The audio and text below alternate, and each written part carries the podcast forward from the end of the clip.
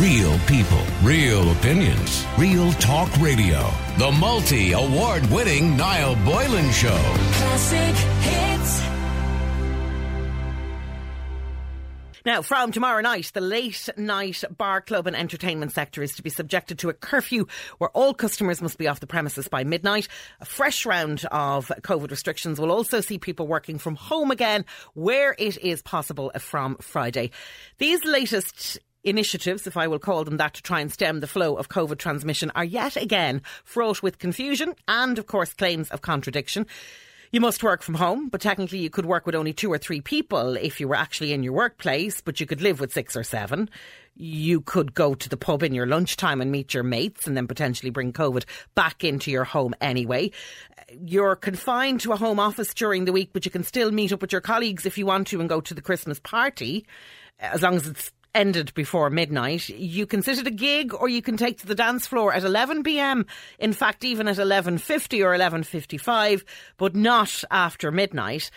And if you can even get your head around the holes that can be picked in the latest announcement, well, the most senior members of government, the Taoiseach, the Taoiseach, and the Health Minister are all sort of indicating that these may not be enough. It may not work to stem the tide of COVID admissions to hospital, which, by the way, are high again 634 COVID patients in hospital today as we speak. That's the highest figure since the 24th of February. It's 20 uh, of an increase on yesterday, and it's 83 higher than it was a week ago. 114 COVID patients in intensive care today as well. Stephen Donnelly saying in a media interview today that a circuit breaker lockdown before Christmas just can't be ruled out. Micheál Martin saying last night that NPHET have put in a caveat in their advice to government that further measures also can't be ruled out. He says that the government will observe and will monitor the situation in the coming weeks. So we want to ask you today, is this delaying the inevitable? Should the government just be biting the bullet and going full tilt on this now? Or is what they're doing because of all of the contradictions that are in, involved in it yet again just pointless in the first place. Just let you know, let it go now at this stage. We've had our vaccines we've all been as socially responsible as any of us are going to be prepared to be. And so it's a case of just everybody fend for themselves and the health service fend for themselves. What do you think? Let us know what you think. Should we be looking at just get the lockdown? If it's going to happen in a couple of weeks, you know what? That's even closer to Christmas. Let's get it done now or just leave well alone. What we've done already is a step too far. Uh, Carl Malloy uh, is on the line. Carl, you're from the Wedding Band Association. I didn't mention there any of the uh, information about weddings because, be, to be perfectly honest with you, I don't know what they are. So, you know, we've had weddings going ahead with full capacity uh, for a number of weeks now. But do you have to shut up shop at midnight? Well, thank you very much for having me on, and good afternoon. Firstly, what we do know is that between the 6th of September and the 22nd of October, the curfew of 11.30 was in place, and it did not hinder uh, any kind of party atmosphere in the wedding. So that's the good news for wedding couples that might be stressed out thinking that they're going to have to close up shop at 12. So my advice to them is if this is the case, well, all you got to do is roll back your stuff forward, mm-hmm. get cities, you know. So that's that's the good that's the good news. You can still get your band and DJ in if the twelve o'clock curfew comes in. What we don't know, and we have a meeting with the department officials today, and we'll be this will be our first question. What we don't know is can music go beyond 12 o'clock for the people that are residents of the hotel? Most of the time, people going to a wedding will be residents anyway. So that's what we need to figure out. We just don't know. There's no clarity on that. I would like to think so uh, that that will be the case, that the DJ can come in and, and perform till 2 a.m. Um, without the closure, but we just don't know is the question. Okay, but the good news, I suppose, to cling to there, Carl, is that even if that's not the case, and even if it is going to be a half 11 shut up shop at a wedding, in your experience of having done this now for a while, it's not going to ruin the big day per se. Absolutely not. And I'm sure all my colleagues within the industry, within bands, will, will echo what I'm saying today. It just means you start you start the party a little bit earlier is, is the best way of. And you know, in many cases, if you if you go to a wedding, sometimes that little lull between the church or the hotel ceremony and the pre-dinner lull before you get your dinner, it can be a bit long sometimes. So you just bring it back. But we just need clarity. This is always the problem. I mean, we were on a home run. We got back to work on the 6th of September. Uh, you know, we were all back working and I might add, there was no real spike in cases when, when weddings got back you know. So it's really now coming into the winter season, we're seeing these case numbers going up. And we never want to go back to a no live music, no dancing policy. We just won't accept it. Mm. So, you know, other kind of measures that we could put forward, uh, of, of extra measures that we can do to ensure that we get through the winter and we can go to work. But obviously, at the moment, wedding couples just don't know. Uh, the venues don't know yeah. themselves. So hopefully, after the meeting today, we'll get some clarity on that. What happens if the worst comes to the worst again, Cathal? What happens if the decision is taken that it has to, to shut down for whatever reason. It's it's it's gone too far and, and it has to go you know, we heard Stephen Donnelly this morning also saying that there is no plan at the moment to row back on either the cut to or the cut off of new entrants to the PUP. Where does that leave you and, and, and people like you, um, professional musicians? I think no plan is a very key word. Uh, throughout all of this process, I know that COVID is a moving target, but you know us as an industry, we feel that we should have more engagement from department officials. I mean, it's very unfair for nightclub owners to read this in the news. I just don't accept that. I think that, you know, industry leaders should be engaging with the department before this news breaks. It's a real slap in the mouth in many different cases. But I don't see that they can go back. I mean, look, you know, we've we've all got on the bus. We've taken the vaccine. We've a very high percentage vaccine rate. Uh, Dr. Tony Holohan tweeted last week saying the vast majority of people getting COVID are having very mild symptoms. Mm-hmm. So to go back, um, I mean, Heather Humphreys, I, I'll quote what she said yesterday. She said, "This is not a closure; it's a curfew, but it is a closure for the nightclubs." A nightclub. Have you but ever gone to a nightclub before twelve o'clock? Uh, well, I, I have, but very rarely. It'd be very rare I go to a nightclub on Jesus. I'd say in the last decade, it may have been once or twice. That's it. Me too. But but here's the thing, though. What are, are there certain laws around?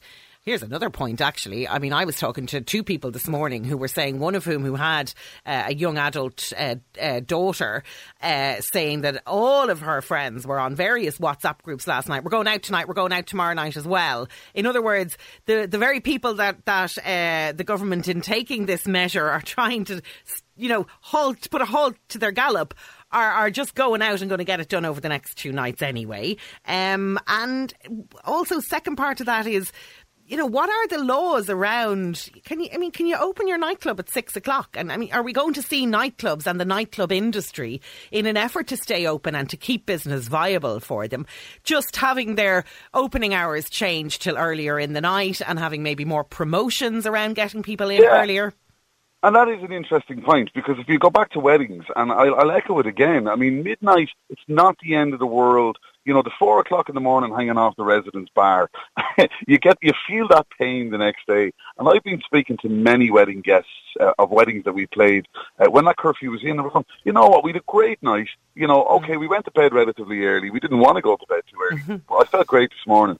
So look, it, it, it comes back to that. Maybe we'd be going to nightclubs. Maybe we'd be heading into Coppers at three o'clock in the day. We'd be going, come on, let's get this over and done with. You know, and we'd be eating kebabs at six o'clock in the evening. Do you know what? It might it might be the very thing that might get me back at a nightclub again. To be honest with you, Carl, if they actually had them open at a time of day that that maybe suited me. But again, like you know, loopholes, loopholes. There's always going to be loopholes. Uh, Finn, what do you think? Do you think that we are staring down the barrel of uh, essentially another another lockdown, and that we may as well just get it over and done with now? Um, I think so. Yeah, I think the government have ran out of carrots to dangle in front of us, and you know who go- they're going to be calling them day clubs by the end of the year because who goes to a nightclub? They go for a drink and they carry Listen, on. there could very well be people in the industry who are going to take that one and run with it, you know, and who can well, blame we, them, we, Finn? We, yeah, I know, but the thing about it is, is that what's going to happen is that if if people have to be off licensed premises by midnight, it's going to um, encourage more street drinking and it's going to encourage more house parties. The numbers are going to increase naturally. Um, and the, the pubs and the nightclubs are a, a, semi-controlled environment. You can't control everything that goes on inside and licensed premises, but you can sh- certainly manage it. And I think what's going to happen then is that these muppets in government are going to turn around and say, okay, we handed it back to your responsibility. You didn't act on it. And we're shutting you down. And the thing about it is, last Christmas they did it on Christmas Eve. Mm. I feel my own personal view is that it's going to come before that because people are going to go, you know, we've been in lockdown for a long time and, and, and we've been stuck indoors and people are going to go mental and they're going to say, right, we can't go to a nightclub. Who's got, who's got, um, Bluetooth, let's have a disco, let's have a party in a house. And then what you're going to see is the, the, the cases go up, they spread across the county, and I think there will be lockdown.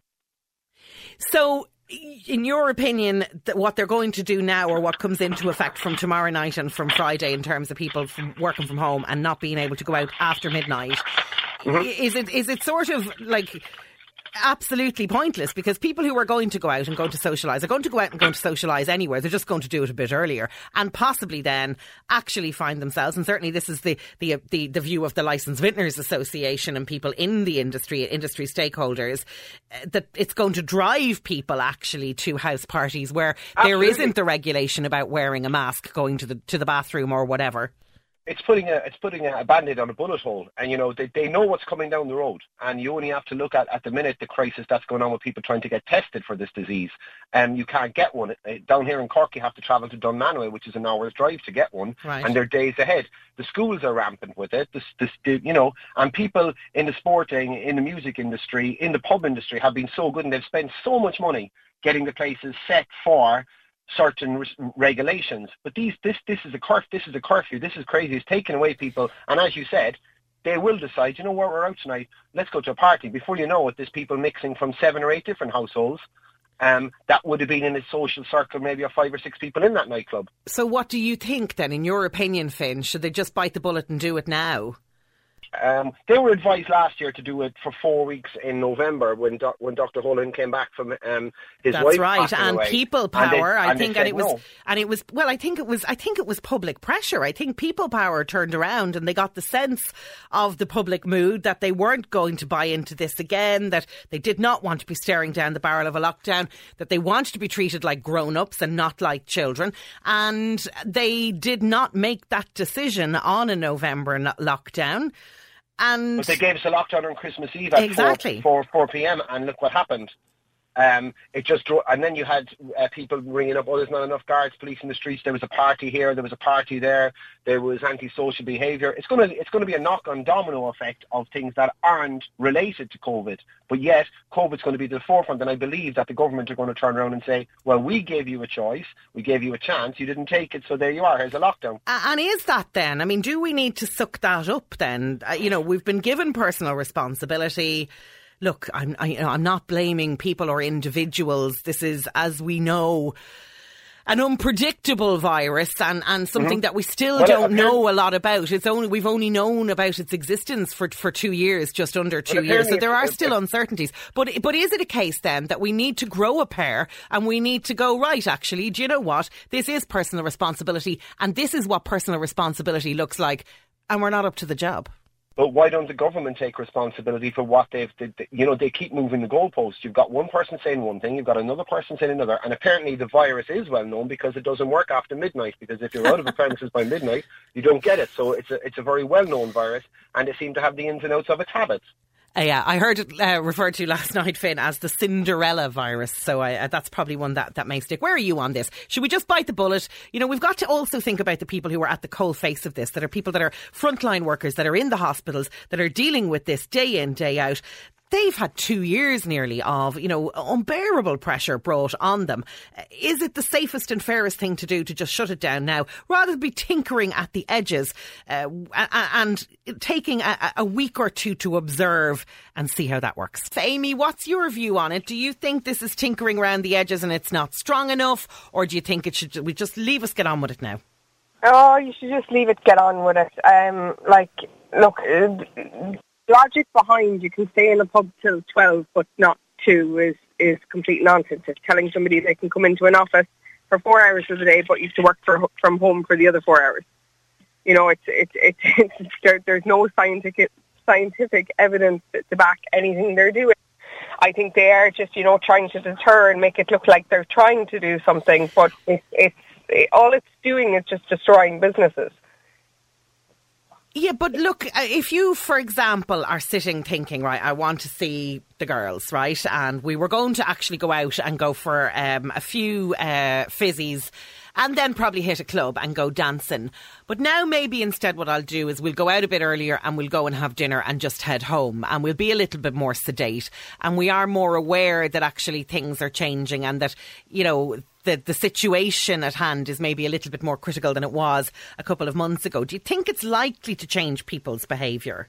No, they're just going to get ready like two hours earlier to head out two hours earlier.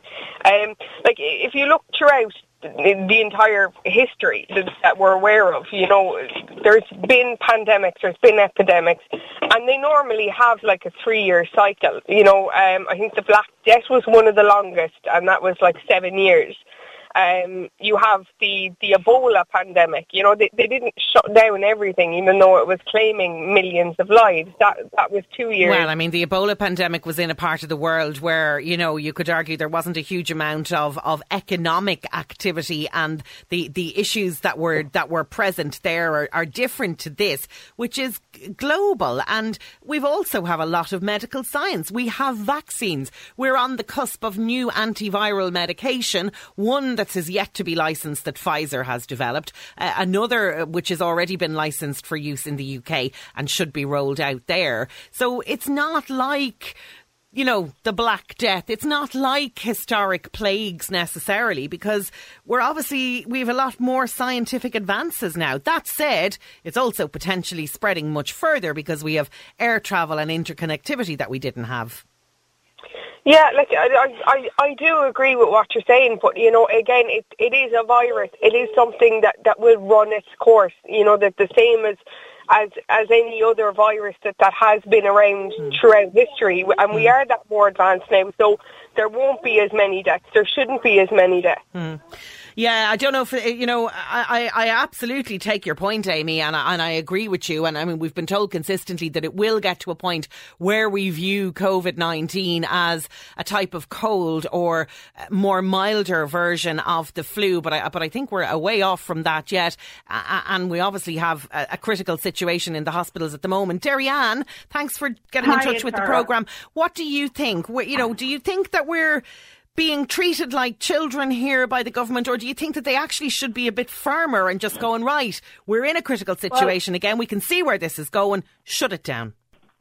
You know, I, I earlier on I was more or less thinking shut it down, but listening to I, I wasn't quite aware of the absolute ridiculousness of what they have come up with, and listening to the guy from the music scene and your other callers. Mm. I mean, I think the government would want to get their act together and start telling us the truth. Because if the hospitals can cope, what's going on? Is it, is it like I got a very bad infection a couple of weeks ago, totally convinced it was COVID, never had anything like it in my life before, and was grounded for two, two, over two weeks. Now, um, I'm just wondering and then you have people who are, are getting COVID who've been injected, which, like myself, have been or got the injection. Like, what what are they not telling us? What what like what's what is going on in the hospitals? I did hear of a hospital. I won't name it on the south side of unforgivable things happening in the A and E. Had nothing to do with COVID. Mm. absolutely mm. nothing to do with COVID. Listen, Derianne, so, I think there's a long litany of concern, and the INMO, you know, have been trying to tell us for years about crisis situation in our hospitals that that existed long before we ever knew of COVID. I think what it is is that COVID is just for many of those who have, particularly now when there's such a high vaccination rate, but it's you know those who have underlying medical conditions and people who are partially vaccinated and not vaccinated is what they're telling us uh, are the are the cohort that are certainly ending up in, in, in hospital and in ICU in particular. So it's heaping even more pressure on top of our, an already uh, really stretched health system. Well, no, I've actually heard that a lot of the cases of COVID in the hospitals, people have had injections. Oh yeah, no, there are there there are there yeah. are, and they've given statistics in relation yeah, to it, but it's not. I mean, I think it's it's seven. It's it's not a huge number. I look, I I, no. I don't have the figures in front of me, so I don't want to go quoting them out of the air. But it's but it's a much smaller number than than unvaccinated. But that's neither here nor there. And I don't want to go down the vaccine anti-vaccine route. No, that's oh, not no. where because you look at the end of the day, the vaccines are there. Anyone who wants to take them can take them. Anyone who can't take them, oh my God, God love them uh, if they if they want to and they can't. And anyone who hasn't taken them, they have their own reasons, which are, you know, valid for them. So it's, it's not necessarily about that, but it's about this issue then of, of how we live with it while the hospital system is under such threat. Do we shut down now? Are the government sugarcoating it by doing a piecemeal here and a piecemeal there? Yeah, I absolutely, honestly, of course they are. They're not going to come out and tell us the whole truth. And um, I mean, it really is. It's horrendous what's going on for people. And, uh, you know, people's mental health has been battered over the last few months. And I, I'll give you an example myself. I would, I would have had my own mental health issues over the years. And it would be something that would appear in my file, right? I, when I went back to a GP, I'm not going to say my GP, I wasn't even asked how my mental health was in all of this crisis. And Derry Ann, you know, that's the thing. This is the next one that's coming down the line as well, because, you know, for, uh, while the hospitals are in the state that they are and, and people can't even get to see their GPs at this stage, you know, there's, there's another chain of people who aren't going to get a lump checked out or aren't, you know, having their heart checked maybe in the way that they might do if they regu- more regularly saw their GPs. And, and as you say, rightly say, Derry Ann, the, the mental health issues that, uh, that are stemming from it as well. Well, look, you know, we've got to hope, I suppose, for the best. This tinkering of sorts uh, will be enough, but uh, I don't know. The read from government today and from the Taoiseach and from Stephen Donnelly is it's really much a, a very close observation for the next week or so. Real people, real opinions, real talk radio. The multi award winning Niall Boylan Show. Classic hits.